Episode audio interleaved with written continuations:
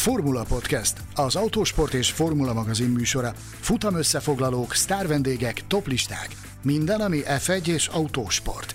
Ha szeretnél hozzájárulni a műsor készítéséhez és fejlődéséhez, látogass el Patreon oldalunkra, amelynek címe www.patreon.com per Formula Podcast.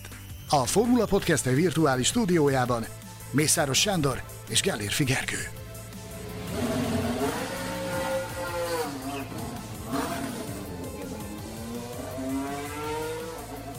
Fernando Alonso 7 év után újra a dobogóra állt, miközben fornak az indulatok a két bajnok esélyes csapat és a szurkoló táboraik között. Az első Formula 1-es Katari nagydíj értékelőjében köszöntelek titeket, én Gellérfi Gergő vagyok, a virtuális stúdió másik felében pedig itt ül virtuális golyóálló mellényben Mészáros Sándor barátom. Szia Sanyi! Szervusz, üdvözöllek, üdvözlöm a hallgatókat, sziasztok! Azon tréfálkoztunk itt a felvétel előtt, hogy lassan tényleg golyóálló mellényben kell ö, beülnünk a, a stúdióba. Ö, olyannyira tetőfokukra hágtak az indulatok itt a, a Verstappen Hamilton, illetve a Red Bull Mercedes tábor között. Meglehetősen elszabadultak az internet minden bugyrában a, a, a különböző, hát sokszor nem oly szívderítő megnyilvánulások és hát sajnos így volt ez a Formula Podcast Facebook csoportban is helyenként. Talán erre ki fogunk majd térni külön. Na de, ugye azért gyűltünk ma itt össze, hallgatóink színe előtt, hogy megbeszéljük mindazt, hogy mi borzolta az elmúlt hétvégén a szurkolói kedélyeket. Beszélni fogunk természetesen arról a bizonyos sárgazászlós incidensről, ami Max Verstappen, és tegyük hozzá, és Valtteri Bottas rajtbüntetését eredményezte, de előtte Előtte én azt javasolnám, hogy kezdjük egyfajta mm, kezdjük egyfajta áttekintésével ennek a hétvégének, aminek a legmeghatározóbb mozzanata, azt kell mondjam, hogy nem ez a büntetés volt, hanem az a, az a tény, hogy a Mercedes olyan erőfölényt mutatott Sao Paulo után ismét, ami sokkal inkább hasonlított a tavalyi szezonra, mint az ideire. Az elmúlt két hétvégén kapcsán nekem legalábbis ez a benyomásom, hogy ez a Mercedes és ez a Hamilton, ez, ez a 2020-ast idézi, amikor legfőjebb az volt a kérdés, hogy ki lesz a második helyezett, legalábbis a legtöbb nagy díjon, és, mm, és, és jóval kevésbé hasonlít az ideire. Tudom, hogy végeztél nyomozgatást a hétvégén azzal kapcsolatban, hogy miből fakadhat ez a, ez a látszólag hirtelen jött fölénye a Mercedesnek nem tudom, a legfontosabb tényezőket hogy tudnánk sommázni ezzel kapcsolatban? Nézd, először is azzal kezdeném, hogy egyetértek veled abban, hogy a tavalyi Mercedes Hamilton kombót idézi az, amit a legutóbbi két verseny hétvége kapcsán, legutóbbi két verseny hétvége folyamán láttunk. Domináns teljesítmény, amire bevallom őszintén, én már kevésbé láttam esélyt az előző néhány futam alkalmával, hogy ez, ez, ez az erőfölény, ez, ez visszaköszön majd valamikor a szezon hátralevő részében. Többen is úgy fogalmaztak a hétvége folyamán, hogy Mexikó után úgy tűnt, hogy, hogy Max Verstappen sinem van, és már nincs más hátra, mint megfogni a, a negyedik sarkát is a világbajnoki címről szóló oklevélnek, de ez most nagyon úgy tűnik, hogy ez, ez nagyon nem így van ez eléggé szignifikáns az az előny, amit a Mercedes produkált, és igazándiból, hogy ezen a hétvégén konkrétan mi állhatott a háttérben, az az igazándiból kétségbejtő, hogy ez nagyon nehéz megmagyarázni. Ugye úgy tartja a mondás a sportban, hogy, hogy a legnagyobbak tudnak igazán formát időzíteni. Én azt gondolom, hogy ez, ez Lewis Hamiltonra igaz, hogy, hogy szenzációs formában vezet, de ez önmagában még nem magyarázat arra, hogy, hogy a technikai fölénye e, ilyen szinten kimagasodott most. Pontosan ez jutott eszembe, bocsánat, hogy anélkül, és tényleg anélkül, kedves hallgatók, higgyétek el, hogy itt bármelyikünk Hamilton érdemeit akarna elvitatni, mert Isten ments. De a különbséget az elmúlt hetekben én sokkal inkább a két autó, mint a két pilóta között láttam. Igen. Igen, és beszéltünk erről az idevezető úton itt a műsorban többször is, hogy nagyon sokat nyom majd a végjáték során a ladba az, hogy a Mercedesnek rengeteg tapasztalata van mindenféle tekintetben nem versenyeztek, élesben másik csapat ellen már nagyon régóta, viszont azért azt azért nagyon-nagyon jól tudják, hogy hogy kell a saját csomagjukból a legtöbbet kifacsarni, meg kicsavarni, akkor, amikor, amikor ez szükséges, és én igazándiból ezt látom, hogy, hogy ennek vagyunk a tanúi jelenleg, hogy húztak egyet a nadrág szíjon gyakorlatilag. Amit lehetett, azt, azt kitaposták ebből az autóból, és különösen annak fényében kétségbeejtő ez a fölény, amit ezen a hétvégén láttunk, hogy nem is az erősebb motor volt ebben az autóban, Lewis Hamilton autójában. Ugye két versenyezhető motorja van neki, amit ők versenyzésre alkalmasnak tartanak. Az, amit Brazíliában láttunk, az új, amivel gyakorlatilag úgy ment, mint egy rakéta, illetőleg amit, amit korábban használt, és ez most a korábban használt motor volt, és ezzel is ekkora volt a fölénye. Az, hogy, hogy azt, hogy mitől lettek ennyire jók, erre nagyon nehéz magyarázatot szolgál, magyarázattal szolgáltatni, az viszont biztos, hogy az előnyüket felnagyította az a tény, hogy hát a Red Bullnál nem mindent úgy csináltak ezen a hétvégén, mint ahogy kellett volna. Nem minden úgy sült el a Red Bullnál, mint ahogy kellett Csak volna. Ugye nem hetek... az izgő, mozgó, zizegő DRS-re gondolsz.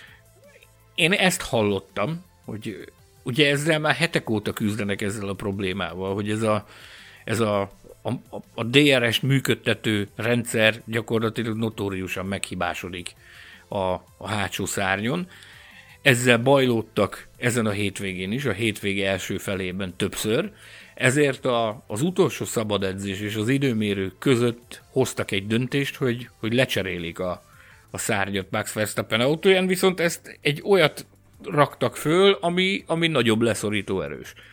És ez, ez gyakorlatilag megborította azt a balanszot, amivel ők eredetileg számoltak, hogy ez, ezt hogy tudnak hogy tudnak majd lavírozni ezen a, ezen a viszonylag ismeretlen, sőt, tehát teljesen ismeretlen pályán. Ugye a szimulátorból ismerte, aki ismerte, meg ketten voltak, ugye Perez és Mazepin, akik az idők kezdete előtt még versenyeztek, versenyeztek itt más, más kategóriában, szóval ez, ettől nagyobb lett az alulkormányzottsága a, a Red Bullnak, és Hát ebből, ebből az sült ki, hogy alapon véve volt egy, egyfajta, egyfajta handicapja a Mercedesnek, ami még ugye, még a mercedes kapcsolatban érdemes azt is kiemelni, hogy azért, azért fényévekkel kiméletesebben bánt az abroncsokkal.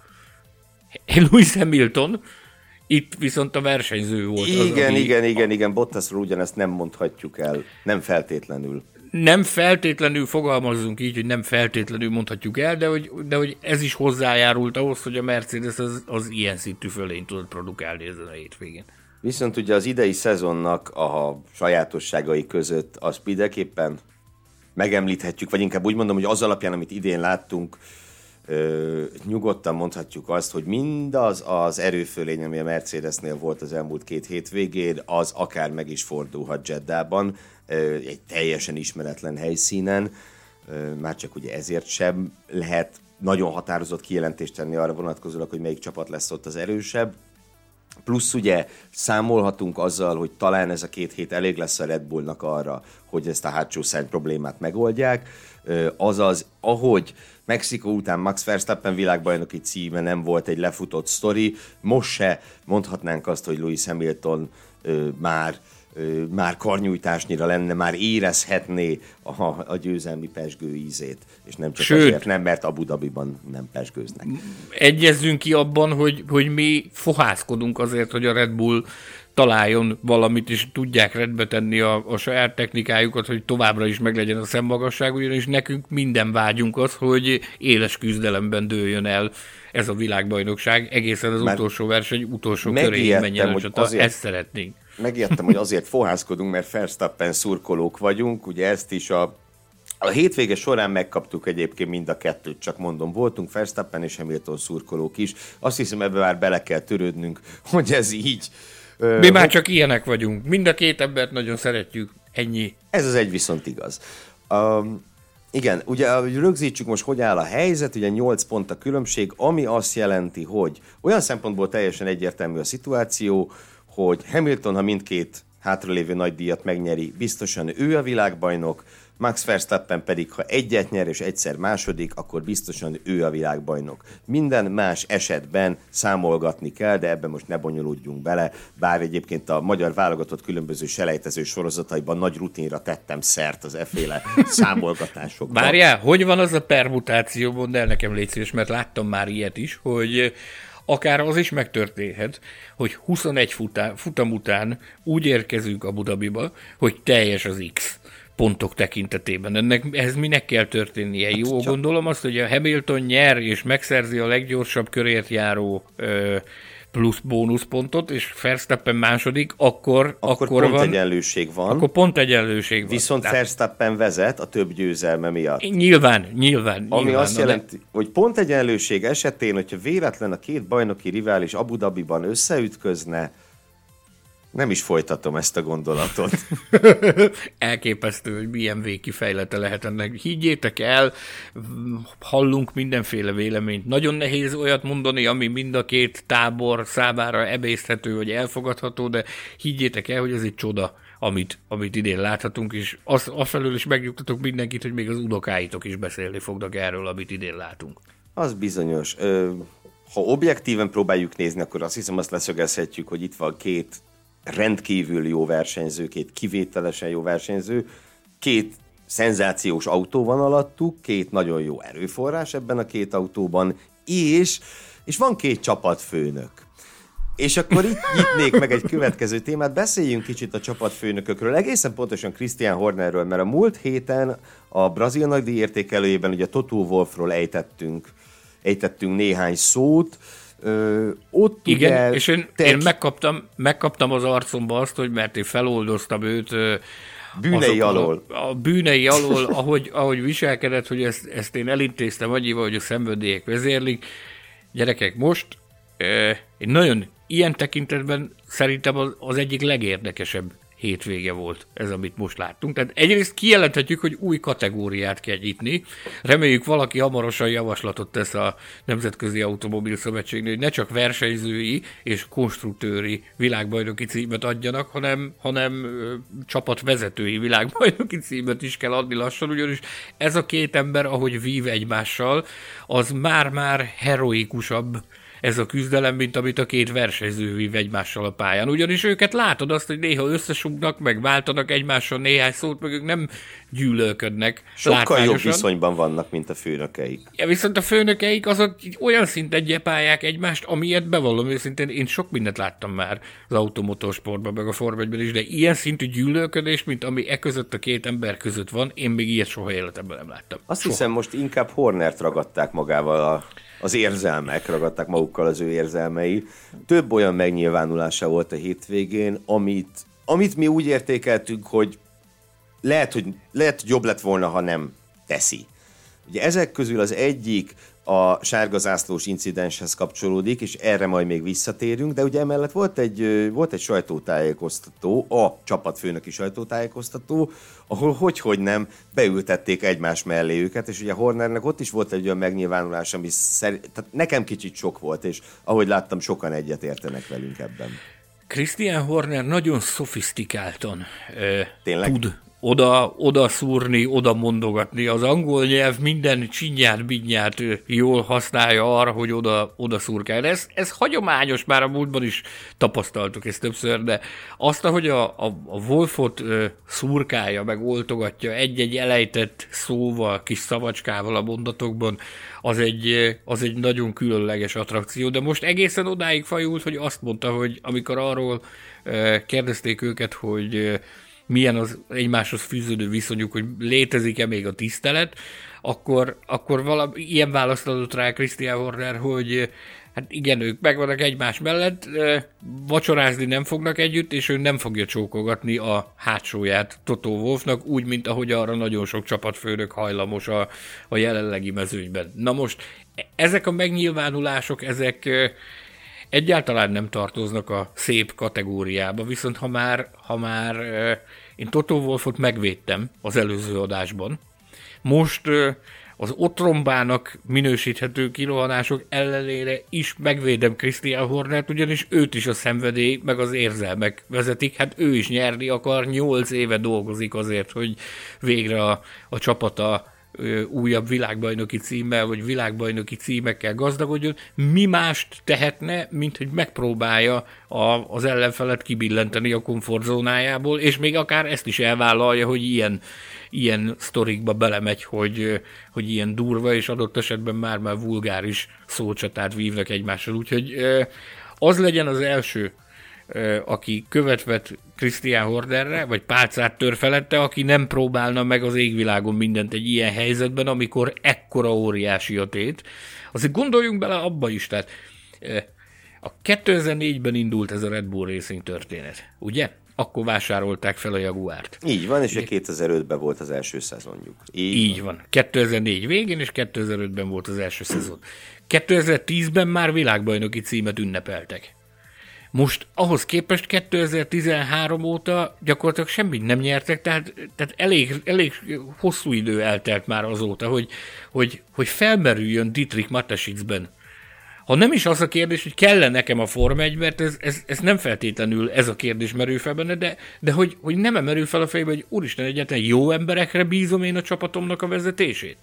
Tehát, hogy, hogy nagyon nagy a tét a, a Christian Horner számára személyesen is, meg a csapat számára is. Tehát az ég egy ott a világon mindent megpróbál, és hát ő pontosan ugyanolyan, mint Toto Wolf, ő is imádja a versenyzést, és hajlamos arra, hogy az érzelmei elragadják. Úgyhogy euh, én a magam részéről, én, én, én vállalom, hogy elvállalhatónak tartom azt, hogy, hogy megpróbál a világon minden, azt, hogy milyen eszközökhöz nyúlt, meg hogy milyen témákban nyúlt bele, azt pedig majd ki fogjuk vesézni egy picit később. Jó, az nézd, meg se követ dobálni, se pálcát törni. Nem akartam, azt mondtam, az én ízlésemnek ez kicsit sok, de lehet, hogy én vagyok ehhez túlzottan finom lelkű. Figyelj, Ami... drága barátom, én azért vágtam bele ebbe a monológba, mert én kaptam a pofámba éppen eleget, amiatt, mert Totó Wolf mellett mertem szólni az előző műsorban, úgyhogy ezért szóló Krisztián Horner mellett ismert, hát őt is az érzelmei vezérlik, hát elképesztően nagy a tét, és ez, ez kihozza az emberből az állatot. Ennyi. Na szerintem térjünk is, mi volt az ő másik megnyilvánulása, és akkor ezzel átkanyarodhatunk a, a kedélyeket talán legjobban fölborzoló mozzanatára a hétvégének, ami pedig nem más, mint Max Verstappen rajtbüntetése volt. Uh, ugye, ha rögzítjük a tényeket, itt az történt, hogy az időmérő végén Pierre Gasly autóját hát kicsit széttépte az egyik kerékvetőnek a külső oldala, és emiatt ö, leegyszerűsítve mondhatjuk azt nyugodtan, hogy a sárga meg a zöld zászlók váltogatták egymást, ö, ugye hát ez történt, és a ö, Max Verstappen egy dupla sárgát ö, hagyott figyelmen kívül, azaz nem lassított a kellő mértékben nála, Válteri Bottas pedig egy szimpla sárgával tette meg ugyanezt, ezért ők rajtbüntetést kaptak. Ö, na és akkor hogy reagált erre Christian Horner? Talán itt, itt kapcsolódik össze a két történet. Azt is mondd el, kérlek erre mondta Horner egy hát sokféleképpen értelmezhető angol szót használva, hogy partizán akcióba bonyolódott az egyik sportbíró azzal, hogy, hogy dupla sárga zászlót lengetett. Ez, ez azért mindenütt kiverte a biztosítékot, különösen annak fényében, hogy, hogy ez a, az, az Nemzetközi Automobil Szövetség önkénteseinek dedikált hétvégén történt meg az, hogy gyakorlatilag ilyen degradáló kifejezést használt az egyik sportbíróra. Hát igen, és ugye aztán kellett is raportra mennie, meg azt hiszem, ha jól olvastam, akkor ugye a, mint egy büntetési tételként majd neki még, még kell egy kis kanosszajárást végrehajtani a következőkben. Gyakorlatilag őt felkínálta neki a, a lehetőséget a Nemzetközi Automobil Szövetség, hogy részt vehet egy ilyen, egy ilyen sportszakmai továbbképzésen, az éves sportszakmai továbbképzésen hát erősen ajánlott, hogy részt vegyen. Egy ilyen incidens után illik elfogadni azt a lehetőséget, hogy, hogy, hogy megadatik neki a lehetőség, hogy egy ilyenre kötelező jelleggel elmenjen. Itt mindenek előtt, tehát ha, ha, ha jól, jól vettük ki Horner szavaiból, akkor ugye ő itt arra tett utalást, hogy ez a sportbíró ez úgy saját feje után ment, amikor dupla sárgát lengetett. Na most a helyzet az, hogy Ez így történt, csak hogy ennek így is kell történnie. Hiszen a poszton lévő zászlós bírónak ugye önnön magának kell ö, megítélni azt, hogy milyen, ö, milyen zászlót lenget. Erről beszélt egyébként Hegyei Júlia ö, sportbíró is nekünk abban az adásban, amelyben őt vendégül láthattuk, illetve Móni Pisti barátunkat, F2-es, F3-as sportfelügyelőt is alaposan kifaggattam a felvétel előtt, hogy minél jobban átlássuk ezt a szituációt.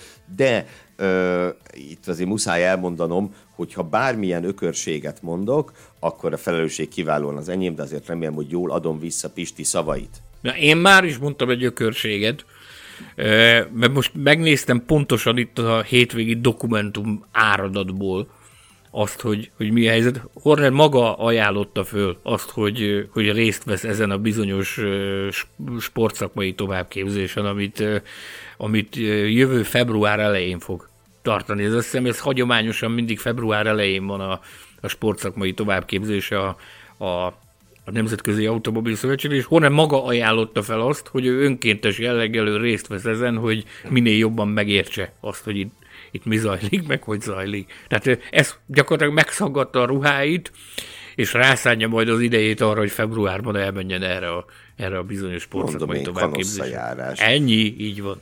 No, tehát ugye Pierre Gezli autóját látva ez a bizonyos sportbíró ő, sárga zászlózott, volt olyan pillanat, ahol szimpla, volt olyan pillanat, ahol dupla sárga zászlót lengetett, és ezt, hogy ő mit lenget, ezt ő saját hatáskörében kellett, hogy eldöntse. Ilyenkor a fülére szólhatnak javaslattételre, de a felelősség az övé, és mindenek előtt ezért gondolom azt, hogy, hogy ezt a sportbírót szidalmazni azért, mert ő ott, ott sárgazászlót lengetett, az, az egy nagyon-nagyon unfair dolog. Ugye ne feledjük, ezek az emberek önkéntesek, gyakorlatilag, ahogy fogalmaztás, annyi két szendvicsért dolgoznak ott reggeltől estig, és nem meresleg kockáztatják a testi épségüket. Ez, ez kollégákkal, ez kollégákkal uh, amit folytattam beszélgetést a, a futam után éjszaka, ez ott hangzott el, hogy ez, ez azért, azért is unfair dolog, mert egy Forma 1 csapatfőnök van egy bizonyos egzisztenciális szinten, míg ezek a, ezek a drága emberek, mint ahogy arról értesültünk korábban itt hiteles emberektől, tulajdonképpen ellátmányért, pusztán a szenvedélyért, a sport iránti alázat miatt végzik ezt az elképesztően komoly áldozatokkal járó tevékenységet, aminek ráadásul, ami ilyen felelősséggel is jár. Bizony, Tehát, a veszély abszolút... mellett a felelősség is óriási. óriási. Így van kis túlzással élve ezek az emberek nagyon-nagyon sokat hozzátesznek ahhoz, hogy ez a, ez a dollár milliárdos passzió, ez, ez zavartalanul bonyolódhasson a pályán.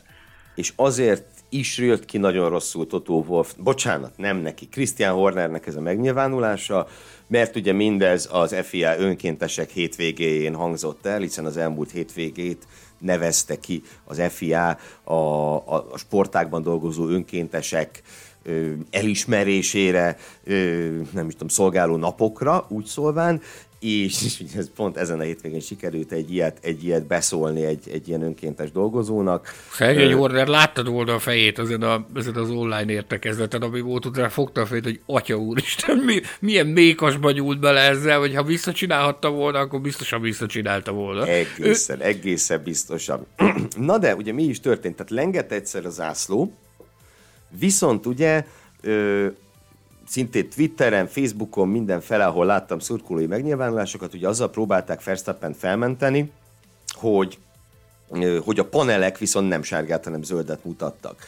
Ugye ez részint abból fakadhat, hogy két irányból érkezik a jelzés, hiszen a sárgazászlót ugye a sportbíró maga lengeti be, amikor ő úgy látja, hogy az indokolt, mert baleset vagy egyéb, ö, egyéb körülmény ezt indokolja, míg ugye a helyi szakmai irányítás, ahogy azt, ö, ha minden igaz, akkor Michael Mazit is megkérdezték erről, a helyi sportszakmai irányítás ö, kezeli a paneleket amelyek ugye a, mm, a, a színkódokat vagy a zászlójelzéseket kiadják, amit egyébként felülbírálhat a részkontroll. Könnyen lehet, nem tudjuk biztosan, de könnyen lehet, hogy ez is történt, és ezért volt egy kicsit összevisszaság a jelzésekben, ugye hol ez volt, hol az volt a jelzés. De de ami nagyon fontos, hogy attól függetlenül, hogy mit mutat a panel, ha a versenyző sárgát lát, akkor lassítania kell. Tehát ö, itt igazából nincs nincs olyan, hogy, hogy erősebb a paneljelzés, vagy erősebb a zászlójelzés. Ö, úgy fogalmazta meg ezt Móni Pisti, hogy szabály szerint ez úgy működik, hogy ahogy haladsz a menetirányba, az érvényes. Tehát ha van egy sárga zászló, és 50 méter múlva van egy, van egy panel, ami zöld, akkor is azon az 50 méteren sárga van. És lassítanod kell. Ami a gyakorlatban úgy működik, hogy bárhol sárgát látsz, akkor lassítanod kell. Verstappen nem tette meg. Ö, nem észlelte. Ez persze lehetséges. Ö, most hogy mondjam, nyilván nem ugyanaz a szitu, de hát én is a, nem veszem észre a pirosat, és átmegyek rajta, attól az még piros volt. Hiába nem vettem észre. Ö, ez az egyik, hogy a kormányon nem jelzett a fény. Ugye azért nem jelzett a fény, mert az nem a zászlóval van összefüggésben, hanem a paneljelzéssel.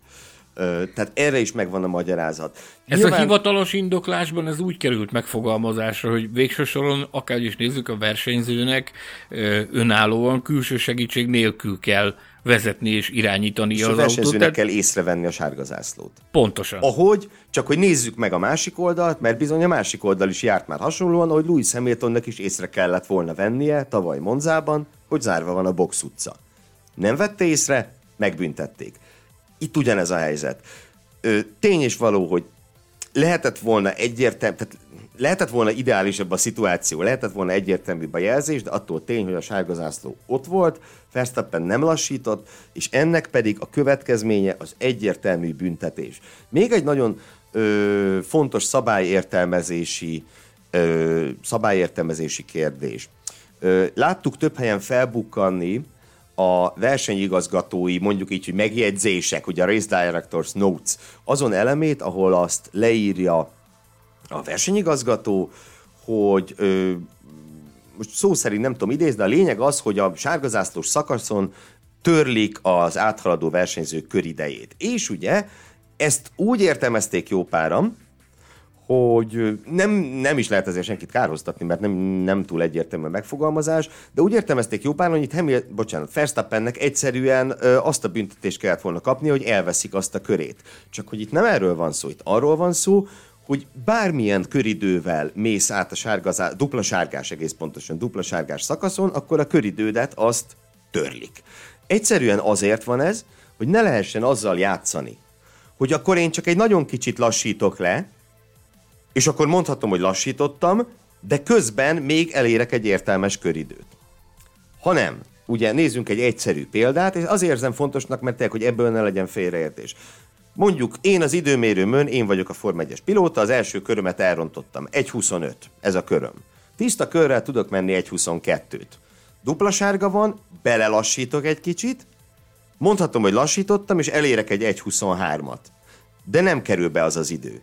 Az eredményembe törölni fogják, mert sárgazászlós szakaszon mentem át. Azért törlik, hogy ne legyen értelme, ne érje meg azt csinálni, hogy csak egy picit lassítok a látszat kedvéért, hanem lassítsak le rendesen. És ez semmiképpen nem történt meg. Az pedig kimondottan, azt kell mondjam, hogy kimondottan a csapat hibája, hogy Verstappen fülére nem szóltak rá, miután Bottas befutott, és miután a csapat láthatta, hogy fölvillan a sárga, mert ugye a tévében, a tévéközvetítésben is látszott, hogy vedd el, mert nem volt miért mennie Verstappennek. Ugye a második szektor idő alapján már totál egyértelmű volt, hogy Hamilton nem lehet megfogni. Nulla százalék esély volt Hamilton elérésére, Bottas nem javított, azaz gyakorlatilag Verstappen egy olyan pillanatban büntették meg, amikor már nem is volt miért nyomni a gázt. És ez viszont egy hiba. Abszolút. Meg ugye a, a büntetési tételnek az indoklásában ott példát is hoztak arra, hogy volt precedens a közelmúltban. Ugye Sebastian Fettel idei Bahreini esetét hozták föl hogy dupla sárga zászlónál, hogyha ez történik, akkor öt rajt pozíció a büntetés, illetőleg épp Lewis Hamilton tavalyi ausztriai esetét hozták fel, hogy sima egy egyszer szimpla, sárga. szimpla sárgánál, ott pedig, ott pedig három rajthely a büntetés. Tehát ezért volt különbség Bottas és Verstappen között. És ilyen nagyon érdekes, egy utolsó gondolat ez, hogy mondjam, a párhuzam a múlt hétvégével, hogy ö, Uh, ugye Hamilton is egy olyan dolog miatt büntették, amiről Hát mondjuk arról ő egyáltalán nem tehetett, de ugye Verstappen kapcsán is itt fölmerült az, hogy most mennyiben tehetett róla, hát annyiban igen, hogy nem vette észre, de valóban nem volt túl könnyű észrevenni ezt a sárgazászlót, és mindkettőt egy olyan dolog miatt büntették, amivel azért túl sokat nem túl sokat nem nyertek. Vagy szinte semmit. Csak hogy ahogy a múlt héten is az volt a mondás, hogy mondjam, a Verstappen tábor részéről Hamilton felé, hogy a szabály a szabály, hát most ugyanez a helyzet fordított irányba. A szabály a szabály. És ugye ilyenkor mindig azt tenném föl, azt, valószínűleg ezt mondtam a múlt héten is, de nem baj. Múlt héten Mercedeséknek, most Red Bulléknak legyen az csapatvezető, versenyző, szurkoló, hogy mit szólnának, ha másik felet nem büntetnék meg egy ilyen esetben. Tehát, hogy a Verstappen tábor mi, mi kígyót békát összekiabált volna, hogyha, hogyha Lewis Hamilton megy át a sárgán, és nem büntetik meg. Igen. Igen. Egyébként, hogy minden, mindig, hogy a kavarodásból legyen valami cukiság is, ezt a helyszínről hallottam, ugye itt a Red Bull ö, részéről volt az ostorozása Horner által a, a sportbíróknak, és ugye Verstappen kapta a büntetést. A nap végén azért mindenki magába szállt egy picit. A stewardok és a Red Bull vezetése összehozta a nagy találkozón. Verstappen és a, a, a zászlós sportbíró között, aki a dupla sárgát ö, meglengette, ők találkoztak egymással tegnap este a, a, a pitlénen, meg beszélgettek egymással, sőt közös fotók is készültek, amit, ö, amit ö, közreadott a, a Red Bull ö, nem is tudom, hogy ők adták-e közre, de én a, én a közösségi médiában láttam ezeket a képeket, ahol, ahol teljesen jó hangulatban beszélgetett egymás a Verstappen és a sportbíró, tehát nincs olyan nagy probléma, amit ne lehetne emberi hangon, meg emberi szóval megbeszélni.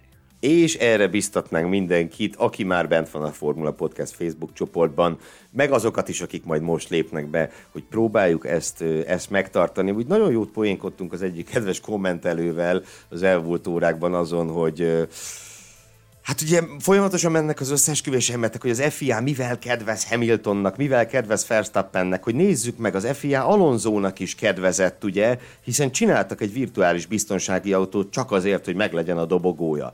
És így értek el, ugyanekkora ökörségeket lehetne gyakorlatilag bármelyik versenyző kapcsán kitalálni, hogy éppen mivel kedvez nekik az FIA. Szó nincs itt ilyesmiről. Uh, na de, szóval Mercedes Red Bull, az indulatok fornak, a bajnoki párharc pedig, pedig tombol. Még egy picit, még egy picit itt Kérlek. maradjunk a, ezeknél a ezeknél a versenybíró, tehát sportfelügyelői testületi döntéseknél. Ugye erre is borzalmasan sokat kellett várni. Ja, igen, ez egy, igen, ez ezt egy... akartam is kérdezni tőled, hogy tudjuk-e, hogy miért, miért tart mostanában egy napig egy ítélet? Utána jártunk ennek, ugye Brazília is a maratoni ítéletek, ítélethozatali procedúráknak a, a hétvégéje volt, és most is rengeteget kellett várni. Az egyik holland kollega megjegyezte egyébként, hogy az lenne a legjobb, hogyha a végleges rajtrácsot majd csak a jövő hét elején adnák közre, a verseny után. de, de hát ugye hosszú vajúdás után megszületett, és ez, ezt ennek utána jártunk, hogy milyennek az oka. Michael Mázit, aki ugye ő maga nem kompetens, mert nem ő hozza a döntéseket, hanem a sportfelügyelő, sportfelügyelői testület hozza a döntéseket, de, de magyarázattal szolgált arra, hogy mi tart ilyen borzalmasan sokáig mostanában. Ugye ezek mind mind, mind fajsúlyos ügyek. A, a Hamilton féle DRS ügy Brazíliában itt ez a ez a, a rajtbüntetés ügy, ezek mind a világbajnokságra nézve, ezek adott esetben meghatározható, me, meghatározó dolgok lehetnek, tehát itt az ember ne, nem kapkodhat, meg nem csinálhat, uk, vagy nem hozhat ukmukfuk döntéseket, és kifejtette nagyon szépen a versenyigazgató azt, hogy amikor egy-egy döntés megszületik, akkor, akkor gyakorlatilag azt kötelező indoklással együtt közreadni, azt az indoklást azt meg kell fogalmazni úgy, hogy az, az jogilag is megállja a helyét, mert amikor ezt együtt nyilvánosság fölmerült, ez állítólag 2017-ben ez az éves sportszakmai, évelei sportszakmai továbbképzése, hogy mi lenne, ha, ha úgy intézni a Nemzetközi Automobil Szövetség ezt a dolgot, hogy megszületik az ítélet, gyorsan az ítéletet kidobják, és majd valamikor a későbbiekben részletesebb indoklást is, is közreadnak. De ezt, ezt Mázi szerint azért vetették el akkor, mert ugye azzal együtt, hogy az ítélet kijött, azzal együtt elindul az óra is, mert meg van határozva, hogy mennyi ideig van lehetőség óvásra. Óvni viszont csak akkor lehet, hogyha a kezedben van a, a hivatalos, jogilag is rendben levő, meg jogi ö, alapként használható indoklás, ami alapján az ítélet megszületett. Azt mondta, hogy nem lehet ketté választani, nem lehet elválasztani a két dolgot egymástól, és ez nagyon alaposan meg kell fontolni, hogy ezekben a bizonyos indoklásokban mi kerül be, még a veszőnek is súlya van. És nyilván itt az is egy szempont, ugye például ugye ez egy esti futam volt, helyi idő szerint már, mint. És Nem tudta idő... már visszarendelni a versenyző. Persze, tehát most képzeljük már, hogy a Verstappen teljes hétvégéjét, meg a Bottasét fölborítjuk azzal, hogy a szállodáról visszarángatom a pályára, vagy behívom reggel hétre. Hát nem lehet ezt megcsinálni. Vagy például... Mert sokkal a... nagyobb baj lenne, mint ez a Mercedesnek a felülvizsgálati kérelme, ami ugye szintén egy érdekes sztoria volt, ugye nem, fogunk, e, nem fogunk ebben most nagyon belemenni, de hogy... De hogy ugye a múlt heti leterelés miatt. Így van, így van. De muszáj leszünk egy gondolat erejéig erre is visszatérni. Tehát ott is gyakorlatilag egy maratoni vágtával elindultak Dél-Amerikából a közel-keletre a, az embereknek a fele, az érintett embereknek a fele repülőgépen ült, meg a világ különböző pontjain tartózkodott éppen. Tehát nem olyan egyszerű összerántani ezt a, ezt a testületet, hogy akkor mindenki egyszerre egy adott idő, még akkor sem, hogyha ilyen modern technológiai lehetőségek vannak, hogy videokonferenciázni lehet, meg, meg ilyen dolgokat lehet csinálni. Tehát azt sem lehetett egyik pillanatról a másikra úgy összerakni, hogy az mindenkinek megfelelő legyen, mindenki el tudja mondani a magáét, ráadásul ugye mindenki hosszasan próbálta a saját igazát bizonygatni, meg a saját a saját mundérjának a becsületét védeni. Viszont annak ugye ezt a felülvizsgálati kérelmet, ezt elmeszelték. Én azt láttam Totó Wolfon, hogy hogy nem is nagyon lepődött meg ezen. Ugye a pénteki csapatfőnöki sajtótájékoztató kellős közepére lett ez időzítve ennek a bejelentése. Történetesen éppen akkor, amikor a Netflix kamerái is jelen oh, voltak ezen a bizonyos paprikás hangulatú ö, sajtóeseményen, amikor Wolf és Horner együtt ö, voltak jelen. Szóval ezt a sztorit elmese, elmeszelték, e, nyilvánvalóan ezen senki nem lepődött meg, hogy, hogy nem lett ebből semmi. Viszont ebből az kerekedett ki, hogy péntek este a, a versenyzői eligazítás az azért hosszabbra nyúlt, mint, mint amilyenre eredetileg számítani lehetett. Egy majdnem két órán át tartott tanácskozás lett belőle, ahol ahol elkezdtek egyezkedni arról, hogy most akkor találjuk ki, hogy akkor mit lehet csinálni ilyen versenyhelyzetekben, meg mit nem lehet csinálni. Na most az általunk meghallgatott versenyzők túlnyomó többsége azt mondta, hogy igazándiból nem kerültek közelebb a megoldáshoz. Tehát nem lett fekete vagy fehér az, hogy mit lehet csinálni és mit nem lehet csinálni ilyen, ilyen helyzetekben, mint ami ott történt a 48. körben Interlagosban. Úgyhogy egyre inkább abba a, arra lehetett számítani, hogy sokkal keményebb lesz a küzdelem, sokkal bevállalósabban fognak védekezni és támadni a, a versenyzők vasárnap. Most ez ebben a formában talán talán picit éreztette a hatását, de, de azért nem, nem durván. A lényeg az az, hogy egyre inkább az körvonalazódik, hogy a, a télen akkor itt nagyobb beszélgetések zajlanak majd a, a, az, az FIA, a csapatok és a versenyzők között arról, hogy, hogy akkor, akkor hol húzzák meg azokat a határokat, ami még, ami még belefér a szabályos és Mit is jelent az pontosan, hogy leddem rész, ami elv, elvnek nagyon szép, de azért ezt ennél kicsit jobban körül kell írni. Így van, így van. A Horner megnyilvánulásai kapcsán egyébként a közösségi médiában olyan hashtag is terjenget, hogy let them speak, engedjük őket beszélni, hogy hagyd mondják ki, amit ki akarnak. Na de azt gondolom, hogy erről ennyi elég is volt. Erről ennyi elég is. Múlt heti adásunk kapcsán többen egy talán jogos kritikával illettetek minket, méghozzá, hogy itt két párharcot méltatlanul elhanyagoltunk, és én azt kérném, hogy bár a műsoridő rohan előre, de röviden reflektáljunk mindkét párharcra.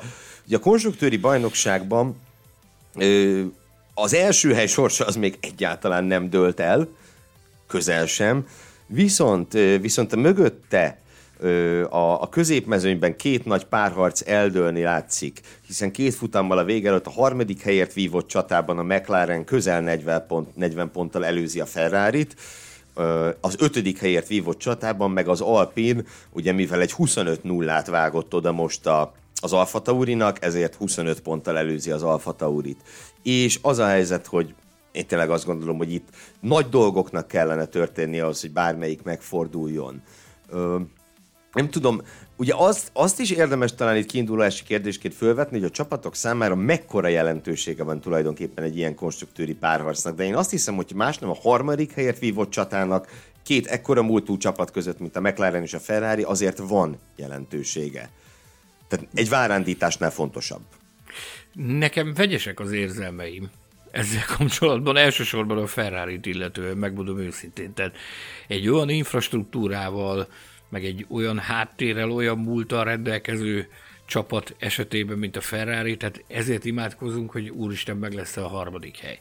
Az, azért picit, picit bennem legalábbis visszatetszés kell. Tehát nekik automatikusan a, a világbajnoki címért kellene küzdeniük. Jó, tudom, nagyon mérő jönnek egy, egy nagyon rossz periódus után, mindenféleképpen dicséretet érdemel a Ferrari, azért, hogy a, ugye évelején ezt célozták meg, hogy a konstruktőri harmadik hely az, ami ennek a rekonstrukciós fázisnak a következő fontos mérföldköve lehet, amivel elégedettek lennének. Ez én magam is úgy érzem, látva azt, hogy a McLaren mekkora hullámvölgybe került az elmúlt három versenyen. Ebben a triple headerben gyakorlatilag semmi nem jött össze a McLarennek. Én azt gondolom, hogy nekik ezzel harangoztak, még akkor is, hogyha van hátra két verseny. Négy pontot szereztek három Tr- hétvége alatt. Szörnyű. Szörnyű. Szörnyű.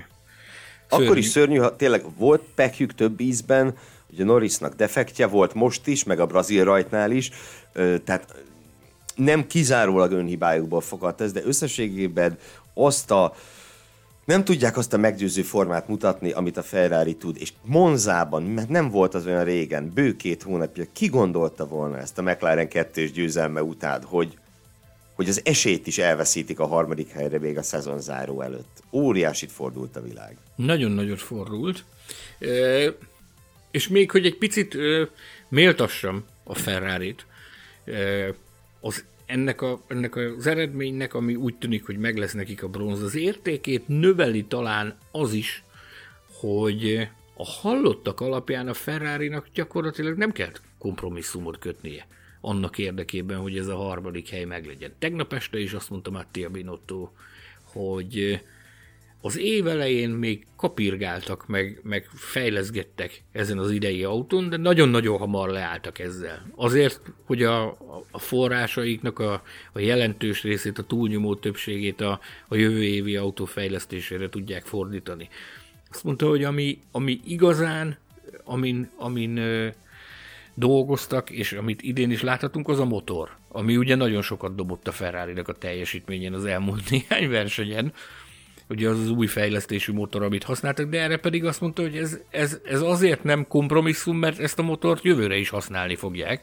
Tehát megérte dolgozni rajta, meg megérte bevetni már idén.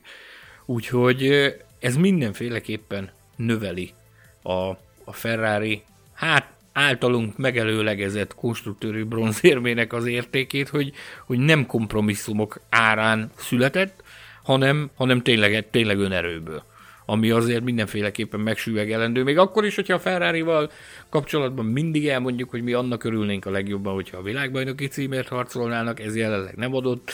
Hogy az imént is mondtam, nagyon mérő jönnek, ugye ki gondolta volna tavaly, hogy, hogy képesek oh. lesznek.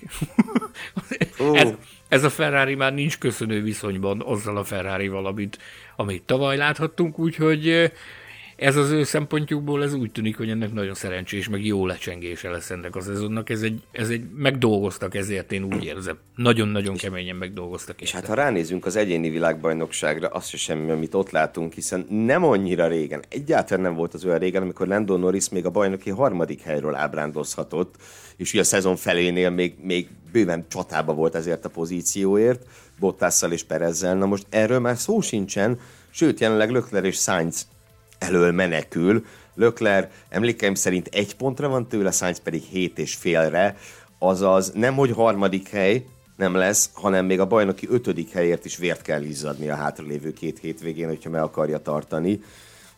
Az szerintem nem kérdés, hogy jelen pillanatban a Ferrari pilóták és maga a Ferrari is jobb formában van. Ami a másik párharcot illeti, ugye itt az Alpin volt a hétvége egyik legnagyobb sztoria, az Alpin remeklése, begyűjtöttek 25 pontot, és mivel az Alfa Tauri nullázott egy csodálatos gumitaktikának és rendkívül kifinomult gumihasználatnak köszönhetően, ezért, ezért ez az ötödik helyet vívott csata is eldőlni látszik. Pedig, ha már itt csak onnan jutott eszembe, az előbb említetted itt a Ferrari erőforrásait, és pedig az erőforrásokat tekintve ők bevallottan hátrányban vannak az Alfa Taurihoz és az abban működő Hondához képest.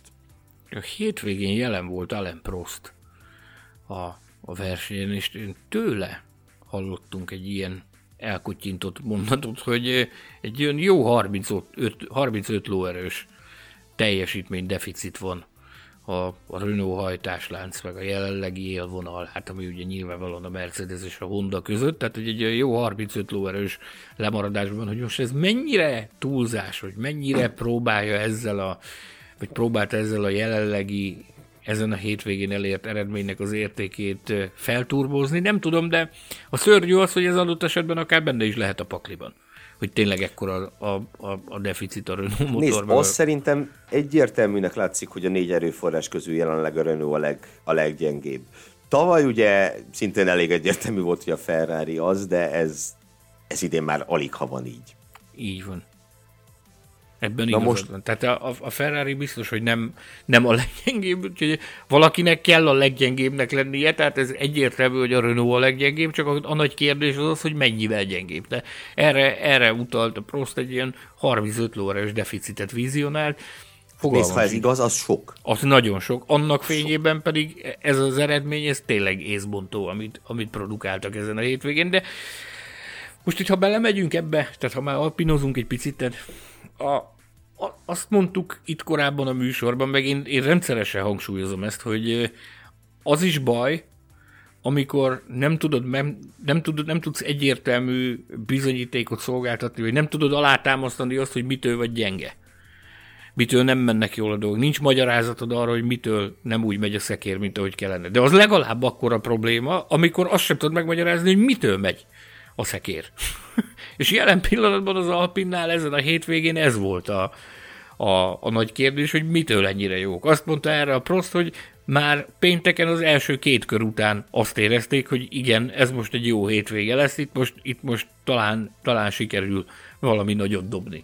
Ehhez ugye sok tényező kellett, hogy, hogy együtt álljon ahhoz, hogy az alózó ott lehessen a dobogón, de, de alapvetően az már a hétvége korábbi részében is azért, azért szépen körvonalazódott, hogy az átlagosnál itt most jelenleg sokkal jobb az Alpin. Csak az a probléma az, hogy azt mondta, hogy igazán nem, tud, nem tudnak érdemi magyarázattal szolgálni arra, hogy mitől voltak itt jobbak, mint ahogy máshol szoktak lenni. Hát nézd, a, igen, egy, egy simán alakuló hétvégén is látottak alapján mondjuk a, egy ilyen öt, ötödik, legfőjebb hatodik helyre biztos jó lett volna Alonso, és hát ugye a körülmények meg lehetővé tették ezt a csodálatos dobogót. Akkor beszéljünk is Fernando Alonso csodálatos dobogójáról. Természetesen alig fog bárki meglepődni, hogy a Formula Podcast követő tábor által megszavazott Best Followers külön díjat, a hétvége legjobbjának járó díjat elképesztő fölénnyel szerezte meg Fernando Alonso. Ebben a pillanatban lezárom a szavazást. 657 szavazata van Alonzónak, a második helyzet Hamiltonnak 40. um, itt nem nagyon volt kérdés, és számunkra se volt kérdés, hogy mi ki találtunk a hétvége emberének, azt a Fernando Alonzót, aki 2014, a 2014-es Magyar Nagydíj után először szerzett Formula 1-es dobogót. Ö, csodálatos volt Alonzót látni a, leintés követően levette a sisakját, tehát így vigyorogni szerintem életemben nem láttam ezt az embert, beleértve azt is, amikor, amikor világbajnokságot meg Le Mani 24 órás nyert. Hihetetlen öröm tükröződött rajta, és, a, mm, és hát a csapaton is. Én, én a, azt, azt láttam, meg azt éreztem rajtuk, hogy ott volt ugye ez a csodálatos hungaroringi győzelem, de arra nem számítottak, hogy még egy nagyot sikerült dobni ebben az évben, mert nem igazán volt benne a pakliban.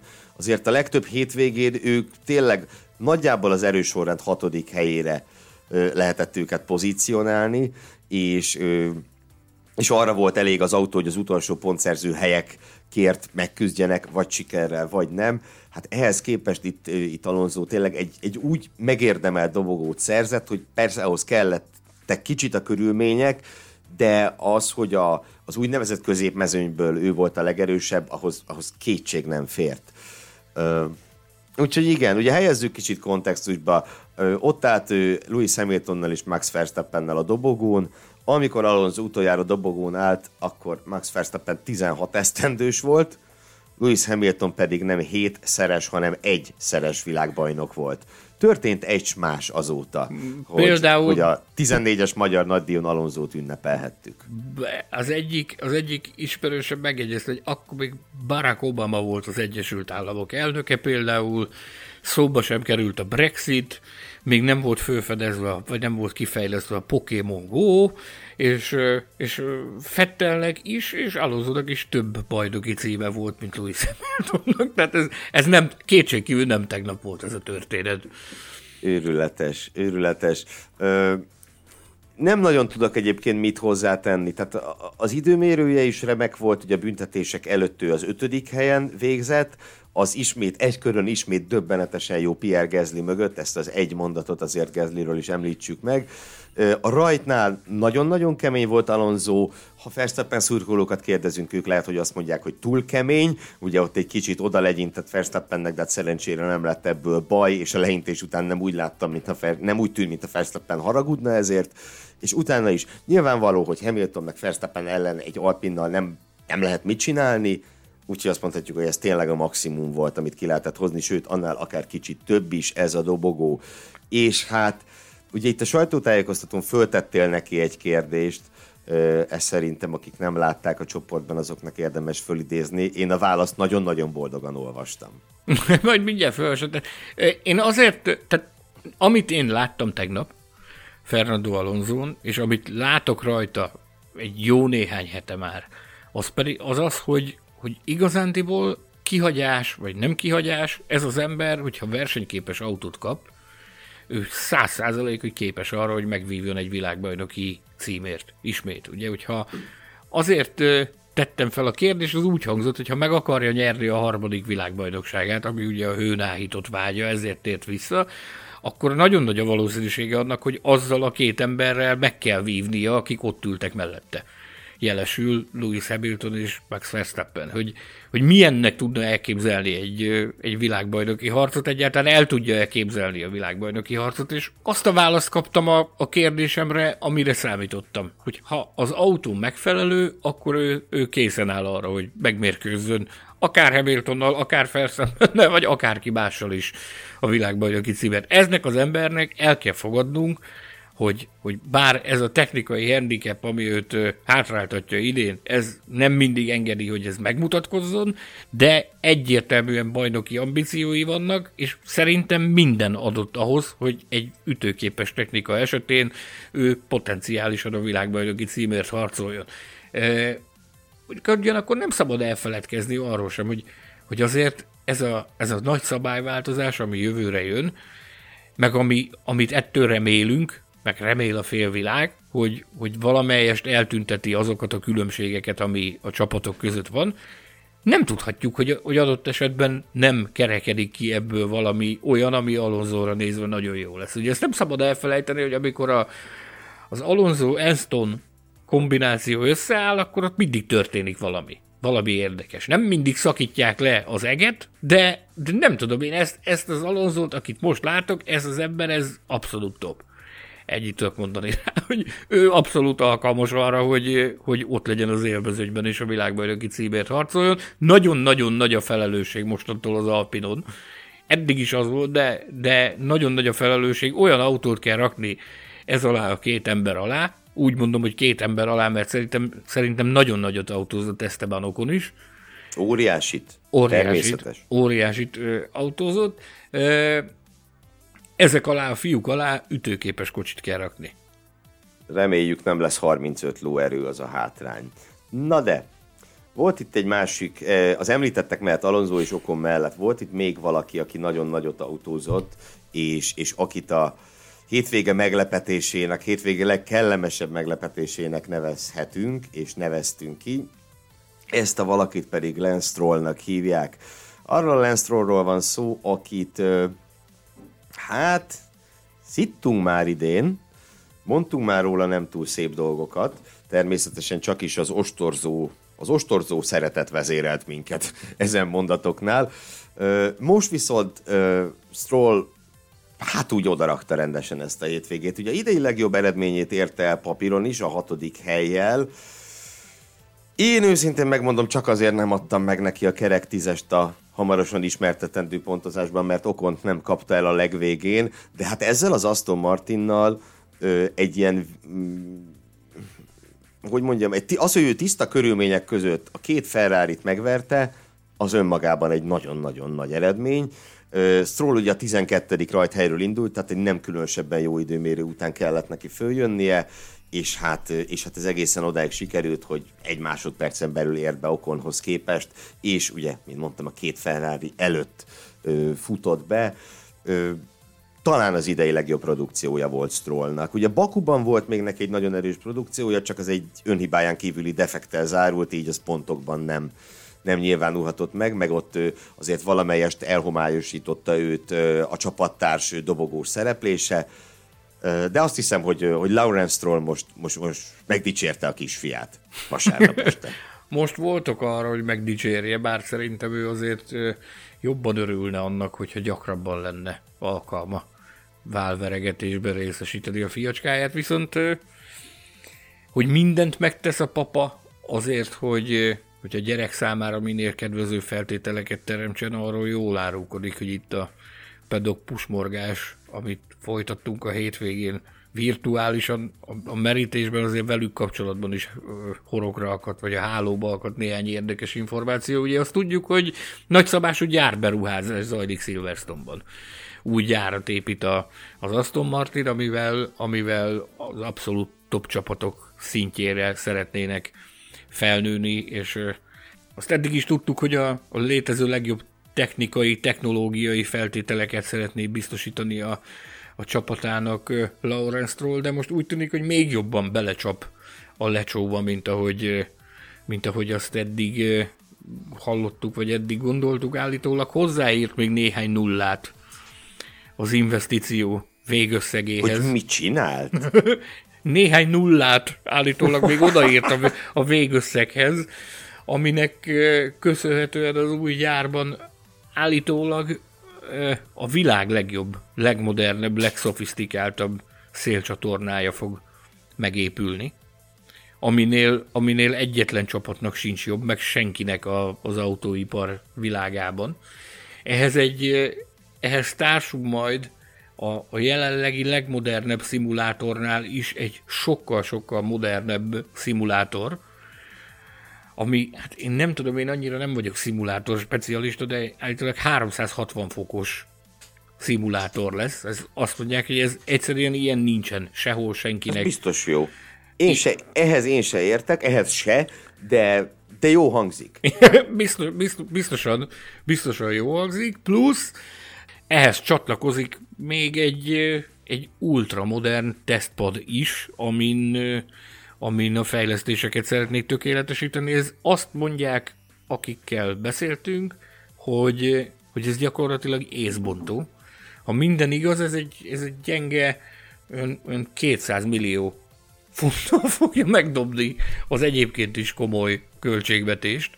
Amilyen... Biztos rosszul hallottam a számot a jobbik balfületbe mondtam pedig, úgyhogy 200 millióra taksálják ami a, ugye a több, nyelvek, font. több, mint a költségvetési sapka szerint megengedett éves költségvetés. Igen. Milyen jó, hogy ez nem számít bele, ugye? Igen. Igen. Legalábbis reméljük, mert ezt, különben ezt szükség beszélik. lesz kreatív könyvelésre. Nézd, nyilván belelátni nem látunk bele, hogy, hogy mi zajlik, hogy zajlik. A, a, a forrásaink azt mondják, hogy ilyen szintű beruházás készül, vagy ilyen, ilyen szintű többlet beruházás készül Silverstone-ban, úgyhogy a forrásunk megjegyezte azt is, hogy állítólag már a kínai horoszkópban is jelzik, hogy 2024 a, a Stroll éve lehet majd a, a Forma 1-ben. Uha. Úgyhogy meglátjuk, kíváncsian várjuk, hogy mi fog ebből kisülni. Az biztos, hogy a papa nem sajnálja a zsetont arra, hogy, hogy ezt a csapatot tisztességesen összerakja. És méltó legyen az Aston Martin névhez, mert azért ez egy olyan név, amihez, amihez föl kell nőni. Na, Hát ennyit a hétvége meglepetéséről, gratulálunk Lance Strollnak. Van ugye viszont nekünk egy ennél sokkal kevésbé vidám díjunk, a hétvége csalódása, és bár a McLaren is egy nagyon erős jelölt lehetett volna erre a díjra, de ne feledjük, hogy Lando norris egy igen erős eredménytől csak egy defekt fosztotta meg. Az Alfa Tauri viszont elképesztően jó egykörös tempó után, ugye a büntetések után Pierre Gasly az első sorból rajtolhatott, ez még nem hangzott el ma, de azért hangozzék el ma Szóval egy elképesztő jó időmérős tempót sikerült nulla pontra váltaniuk, amiben hát bizonyosan szerepet játszott a, a rettenetes gumikezelés, és, és hát azt is mondjuk el, hogy azért a taktikát is lehet, hogy ennél jobban meg lehetett volna oldani. Gázlinek ugye nem először teszi tönkre egy, egy döbbenetesen rossz taktika a versenyét. És Hát lehet azt mondani, hogy azért bejöhetett volna, szerezhetett volna egy-két pontot, de ha végignézzük a verseny alakulását, hát úgy kibabrált vele a csapat, meg, a, meg az autó gumikoptatása, hogy itt nagyon, nagyon nem volt mit csinálni. A létező legrosszabbkor jött nekik ez a hétvége. Ugye még itt a pénteken a csapatfőnök sajtótájékoztatón még abszolút bizag, abszolút bizakodva tekintett ő Franz Dost. Azt mondta, hogy nagyon reménykednek abban, hogy, hogy sikerül ezt a konstruktőri pozíciót megtartani, meg úgy érezte, hogy nyerekben vannak az Alpinhoz képest.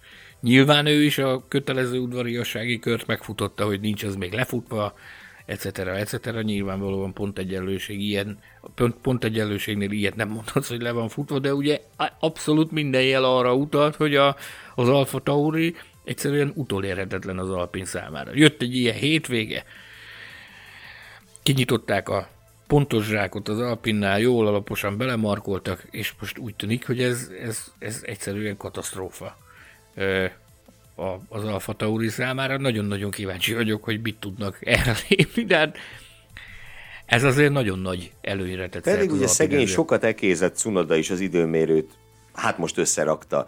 Nyolcadik helyet szerzett, a negyedik sorba kvalifikált, megelőzve, megelőzve Okont, megelőzve Fettelt, utána Perezt, Le, Strollt, Lökler, Ricardot, szóval ez egy nagyon-nagyon tisztességes időmérős eredmény volt. Két és fél tized volt csak a hátránya Gázlihoz képest. A csak szót azért mertem használni, mert ennél nagyobb hátrányokat szoktunk meg, vagy nagyobb különbségeket szoktunk meg a két pilóta között és igazán most Cunodára se tudok egy rossz szót sem mondani, mert az ő versenyében sem volt ezúttal semmilyen különösebb kivetni való, semmilyen olyan, olyan borzalmas elcunodázást nem láttunk tőle. Egyszerűen ez az autó, ez nem volt hajlandó működni versenytávon. Bo- bocsánat, most a... legalábbis mi a gumikezelésben látjuk az okát. Most a Verstappen lett meggázlizva. Múltkor megcunodázva voltak, most meggázlizva vannak, nem? Vagy meggázlizva voltak. Igen, de hát mi, nem, szegény Gázli ugye arról az időmérő végi esetről nem nagyon tehetett, tehát ugye ott a, azért alapvetően a kerékvetőnek nem kéne így szétszaggatni egy versenyautót. No, hát reméljük idén még a hátralévő csekély időben ennél valami különbet látunk az Alfa Tauritól. A hétvége pillanata, amit viszont nagyon szívesen láttunk, ett, magamra vállalom a felelősséget, hogy itt én tettem erre javaslatot, hogy, hogy ez, ez legyen a, a hétvége pillanata, amikor Esteban Okon visszaadja a kölcsönt, legalábbis megpróbálja.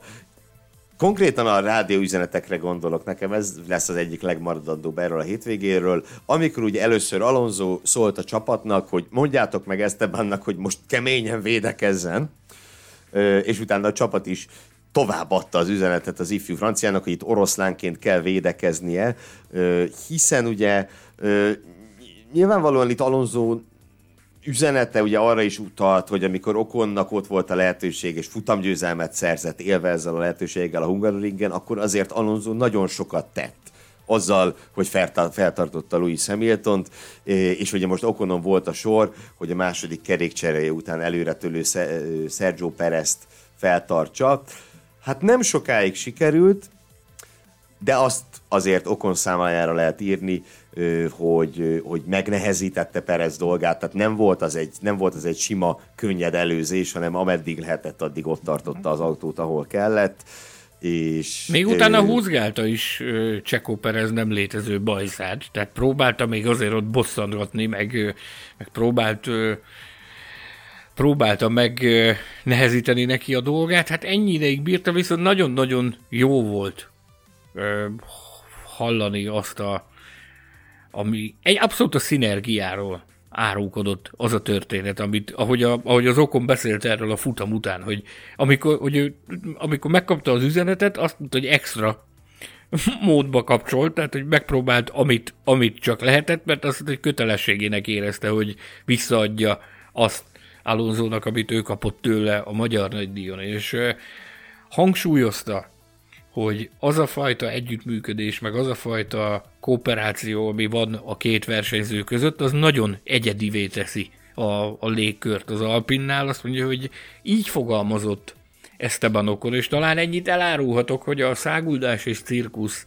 című évad összefoglaló kiadványunknak, mint talán mondtuk már itt az adásban, Esteban Okon jegyzi az egyik előszavát, és már az előszó megírásakor is tett erre utalást, amit most újra hangsúlyozott, hogy rettenetesen egységes az Alpinnak a versenyző párosa, tehát a két versenyző számíthat egymásra. Én azt gondoltam, hogy a, az idő előre haladtával, amikor majd, majd lehetőség kínálkozik arra, hogy jobb eredményeket érjenek el, akkor majd egymás nyakának vagy egymás torkának ugranak majd, és, és kicsit jobban keménykednek egymással. Ehhez képest egyenlőre nagyon-nagyon, hát azt is mondhatnám, hogy iskola példája a, a jó csapaton belüli kapcsolatnak az, amit, amit Fernando Alonso és Esteban Ocon produkál. Hát, tudod, mikor lett volna itt keménykedés, hogyha a Hungaroringen mondjuk egy-kettőben vannak, Persze, vagy itt három-négyben vannak. Nyilván, Tehát nyilván. Itt ugye mindkét hétvégén azért a Hungaroringre, meg a mostanra gondolok, azért megvolt az, hogy ki van pozícióban, és ki az, aki ehhez segíteni tud.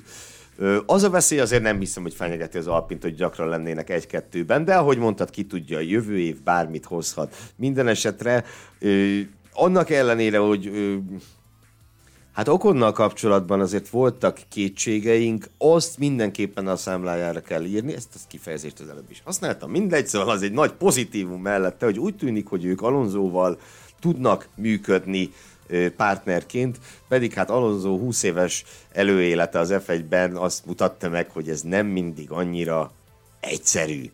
No, a hétvége pusmorgása úgy hallottam, tőled egész pontosan, hogy valamiféle speciálisan Katarhoz kötődő dolgot szedtél össze a padokban, és ez nem az, hogy kézilabdás módra a Katar leigazolja Louis Hamilton. Bocsánat, én nem jártam a padokban, csak virtuálisan, viszont ne haragudj. Viszont merítgettünk, merítgettünk, és mindig akadt valami a, a hálóba.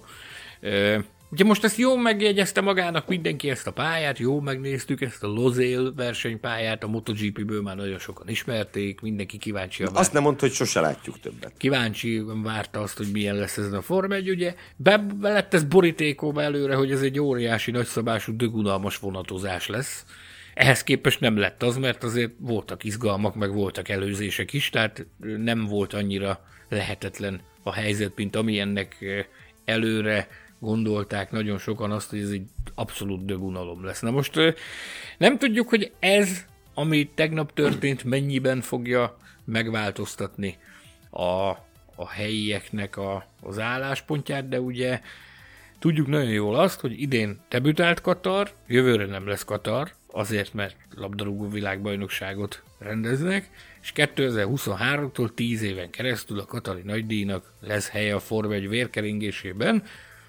még úgy is, hogy információink szerint nem ezen a pályán. Az alapkoncepció az az volt, mint, Pácska. mint azt a hétvégén megtudtuk, az volt az alapkoncepció, hogy idén megcsinálják ezt a versenyt, megvizsgálják azt, hogy mennyire versenyezhető ez, Form 1 szempontból ez a pálya, de egyértelműen abba az irányba tendálnak a, a helyi erők, hogy 2023-tól, amikor visszatér ide a Form 1, akkor jobb szeretnék már Dohában egy városi pályán bonyolítani a Katari nagydíjat villanyfényes körülmények között. Na most Az alap az az volt, hogy ebbe az irányba szeretnének haladni. Én nem lennék meglepődve azon, hogyha ha ezek után elgondolkodnának azon, hogy, hogy lehet, hogy mégsem kell. De ugyanakkor azon sem, hogyha azt mondanák, hogy jó, akkor, akkor maradnak az eredeti koncepciónál, és akkor irány a városi pálya. Ha ez bekövetkezik, hogy, hogy városi pályát építenek, akkor a forrásaink szerint nagyon nagy a valószínűsége annak, hogy azt a bizonyos városi pályát már az új autó koncepcióhoz, annak a versenyezhetőségéhez a leginkább hozzáigazítva a FOM közreműködésével alakítják majd ki. A FOM-nak van ugye, van ugye ez a motorsport divíziója, amit, amit Ross Brown irányít, azon belül létezik egy, egy ilyen versenypálya szakcsoport, nevezzük így, vagy versenypálya munkacsoport, ahol a szakemberek azon dolgoznak, hogy a, a már meglévő vagy a jövőben ide kerülő versenypályákat a lehető leginkább hozzáigazítsák a jövőre debütáló új autókoncepciónak a versenyezhetőségéhez, minél jobban versenyezhető. Rossz autójához. Rossz autójához, igen, igen, igen, igen. És mostantól minden, ami, ami új pálya, már Jeddah is ilyen lesz, hogy ott is a, a pályának az alapkoncepcióját ez a munkacsoport alakította ki a, a, a Tilke brigáddal együtt. Arról, hogy hogy zajlik a munka ennél a bizonyos pálya munkacsoportnál, meg úgy általánosságban véve a, a, a Formula One Management Motorsport divíziójánál. Arról hamarosan hallhattok majd abban az interjúban, amit Ross Brown-nal készítettünk, és terveink szerint néhány nap múlva érkezik majd ide a csatornára. Ott, ott erről is beszél Ross Brown, hogy hogy is zajlik a munka a FOM-nál, meg sok egyéb más érdekességet is hallhattok az ő személyével kapcsolatban is, az ő múltjával kapcsolatban is. A lényeg az a pusmorgás rovatnak a mondani valója az, hogy jó esély van arra, hogy 2023-ban már nem ezen a versenypályán futják majd a Katarinai díjat. Ha nem csak a Formula 1, hanem a MotoGP is érdekel, hallgasd a Formula Motocast adásait is, az Autósport és Formula magazin motorsport műsora. Futamértékelések, aktualitások és minden, ami két kerék. Balog Tamással, Ferenci Péterrel és Pabdi Tamással.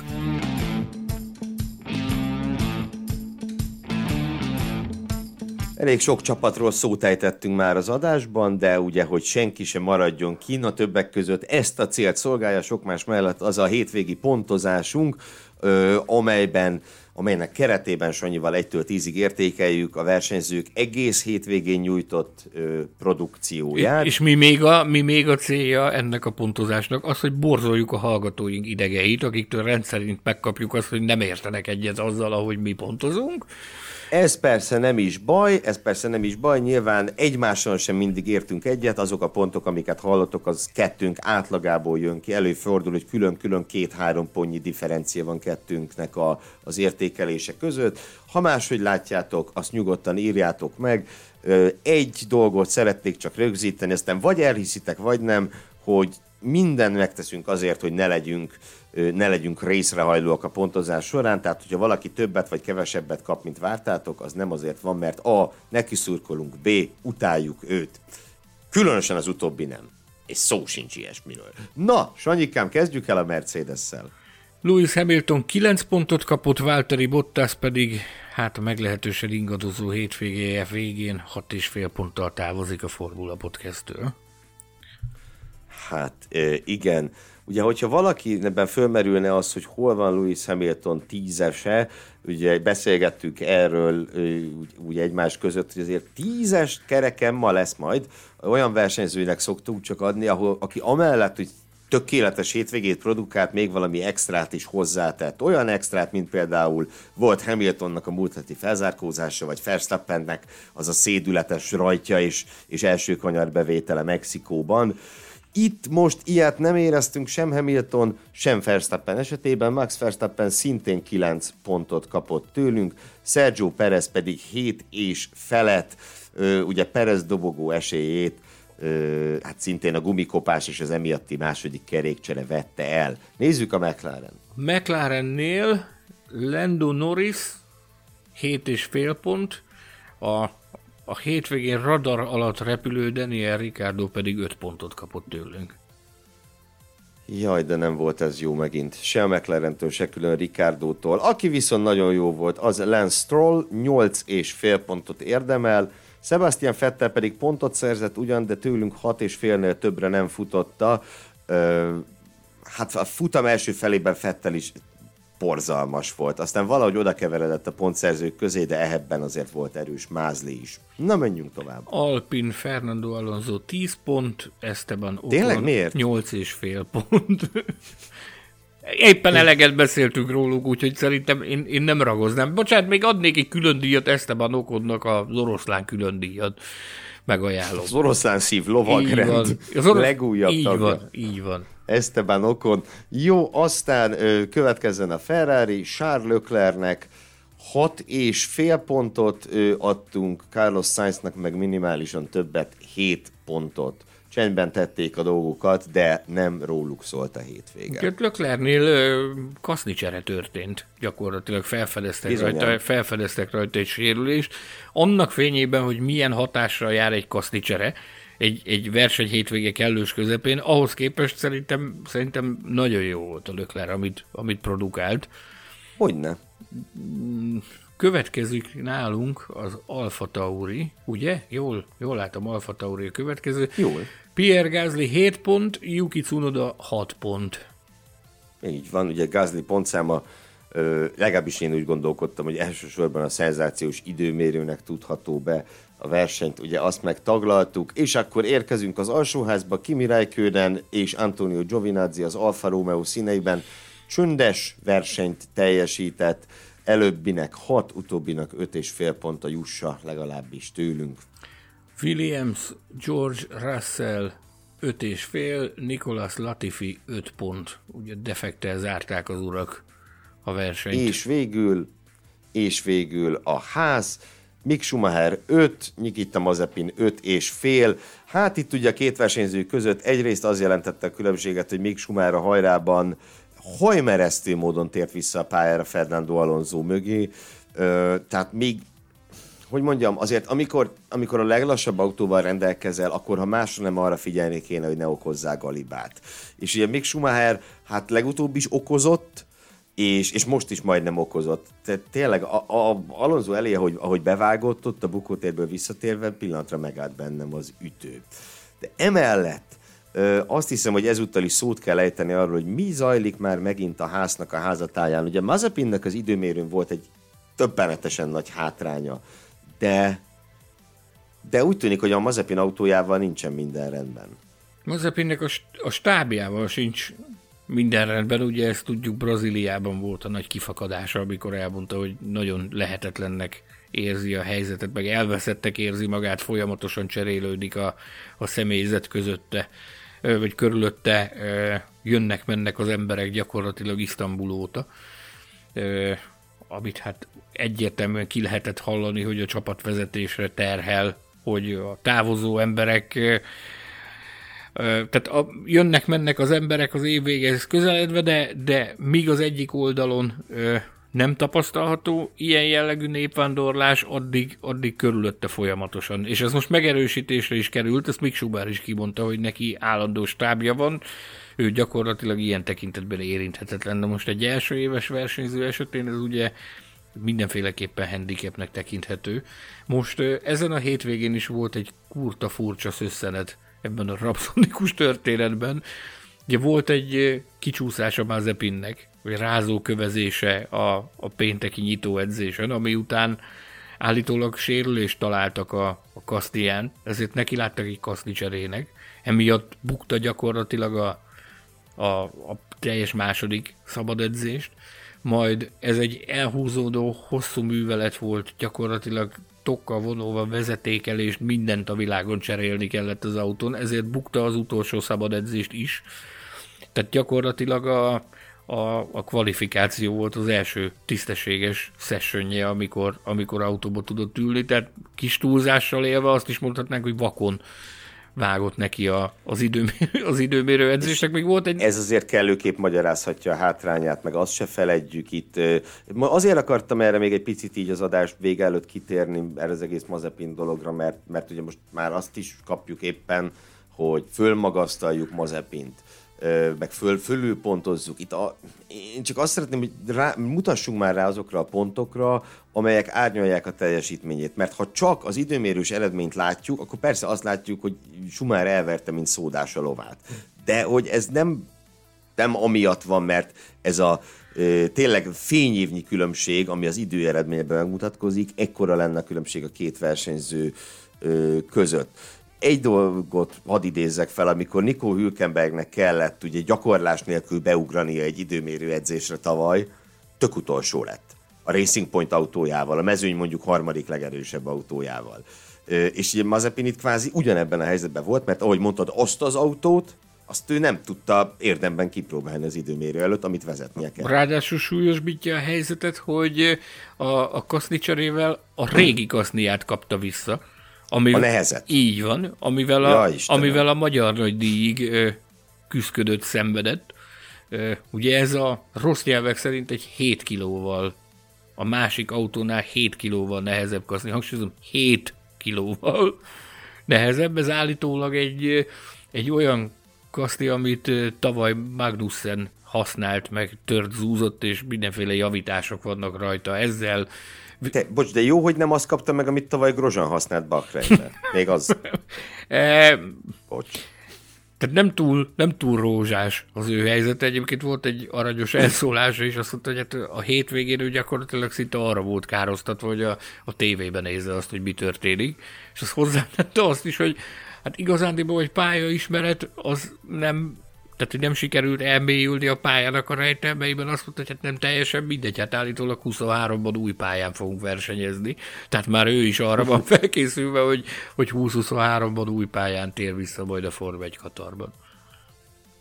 Hát ha már így alakult, akkor én azért egy update külön díjat szeretnék Mazepinnek fölajánlani, sikeres fogyókúrázást, hát ha azt a 7 kilót valahogy ő maga le tudja termelni.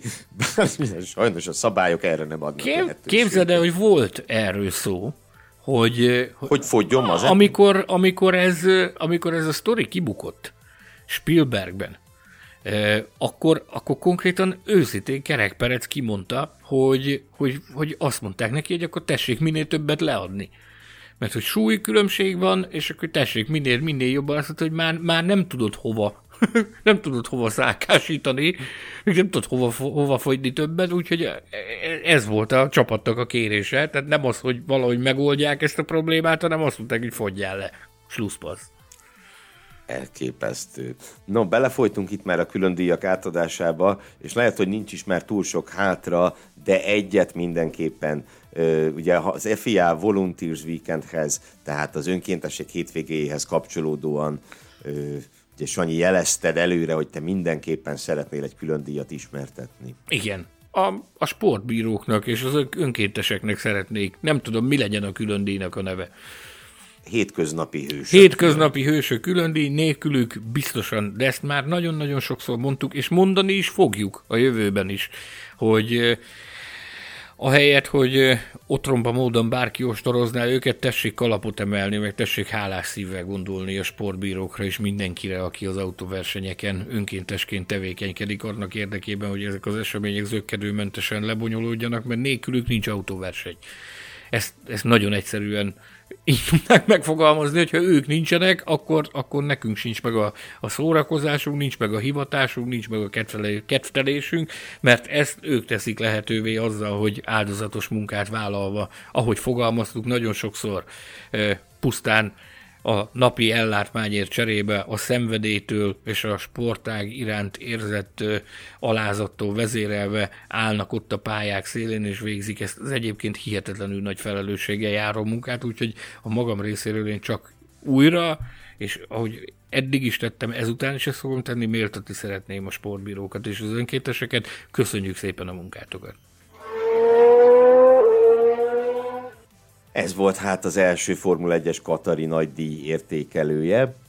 Hogyha úgy tűnt esetleg számotokra, hogy némileg kipihentebbek vagyunk, mint az elmúlt adásokban, az elsősorban annak köszönhető, hogy immáron nyomdába kerültek várva várt könyveink, az Autosport évkönyv 2021, valamint a Száguldás és Cirkusz sorozat legújabb darabja, amelynek ugye az egyik előszavát a már említett Esteban Okon jegyezte, de van ennek a könyvnek egy másik előszava is, amelyet pedig egy olyan személy jegyzett, a mai adásban elhangzott már a neve, akit nagyon rövidesen napokon belül vendégül látunk a Formula Podcastben.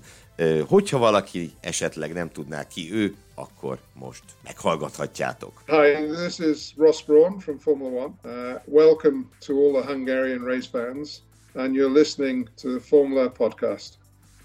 Hát igen, mostanában ilyen Ross Brownos időszakunk volt podcast interjút készítettünk vele, és volt annyira kedves, hogy a podcast interjú kapcsán, amikor föl lett dobva neki a labda, hogy esetleg mit szólna ahhoz, hogyha ha felkérném arra, hogy, hogy írjon a könyvbe, akkor ő ezt boldogan elvállalta, és volt elég ideje, meg energiája arra, hogy neki kucorodjon a komputere felé, és egy nagyon szép előszót vésen a Száguldás és Cirkusz 2021-ben, úgyhogy reméljük, hogy érdekesnek fogjátok majd találni az interjút is, és a kötet előszavát is. Nagyon hálásak vagyunk Ross Brownnak, és én személy szerint neked is, hogy ismét egy ilyen elképesztően nagy formátumú személyt hozol el az adásba. Ez lesz tehát a Formula Podcast következő műsora, és ugye mivel a hétvégén nincsen Formula 1, ezért a jövő héten nem lesz futamértékelő adás, elég furcsa lenne Formula 1-es nagy díj nélkül. Miért nem csinálunk egy olyat? elképzelünk egy nagy díjat, és értékeljük. Én mással készülök, hogy más tervezek a jövő hétre, szóval a Saudi nagydíjig, az első szaudarábiai nagydíjig valószínűleg még kettő alkalommal találkozhattok velünk az éterben, hogyha semmiről nem akartok lemaradni, akkor a Formula Podcast Facebook csoportba való belépést javaslom, és egyébként pedig hasonlóan jó szívvel javaslom a www.formula.hu nevű weboldalnak az olvasgatását, amelynek a webshopjában már előrendelhetőek a bizonyos szezon összefoglaló kiadványaink, melyeket az imént említettünk. Azt hiszem, hogy annyi maradt csak hátra, hogy Betlen Tamás elnyűhetetlen főszerkesztő, Hilbert Péter kiemelt művészeti igazgató, és Fűzi András aranytestű Isten nevében is megköszönjem a figyelmeteket, reméljük, hogy tetszettek az elhangzottak, hamarosan újra találkozunk, szeressétek nagyon az autósportot, sziasztok! Sziasztok! Hallgass meg korábbi műsorainkat, valamint iratkozz fel ránk Spotify, Google, Apple Podcast vagy más csatornáinkon. A linket megtalálod a leírásban, illetve a formula.hu weboldalon. Ha szeretnél hozzájárulni a műsor készítéséhez és fejlődéséhez, látogass el Patreon oldalunkra, amelynek címe www.patreon.com per Formula Podcast.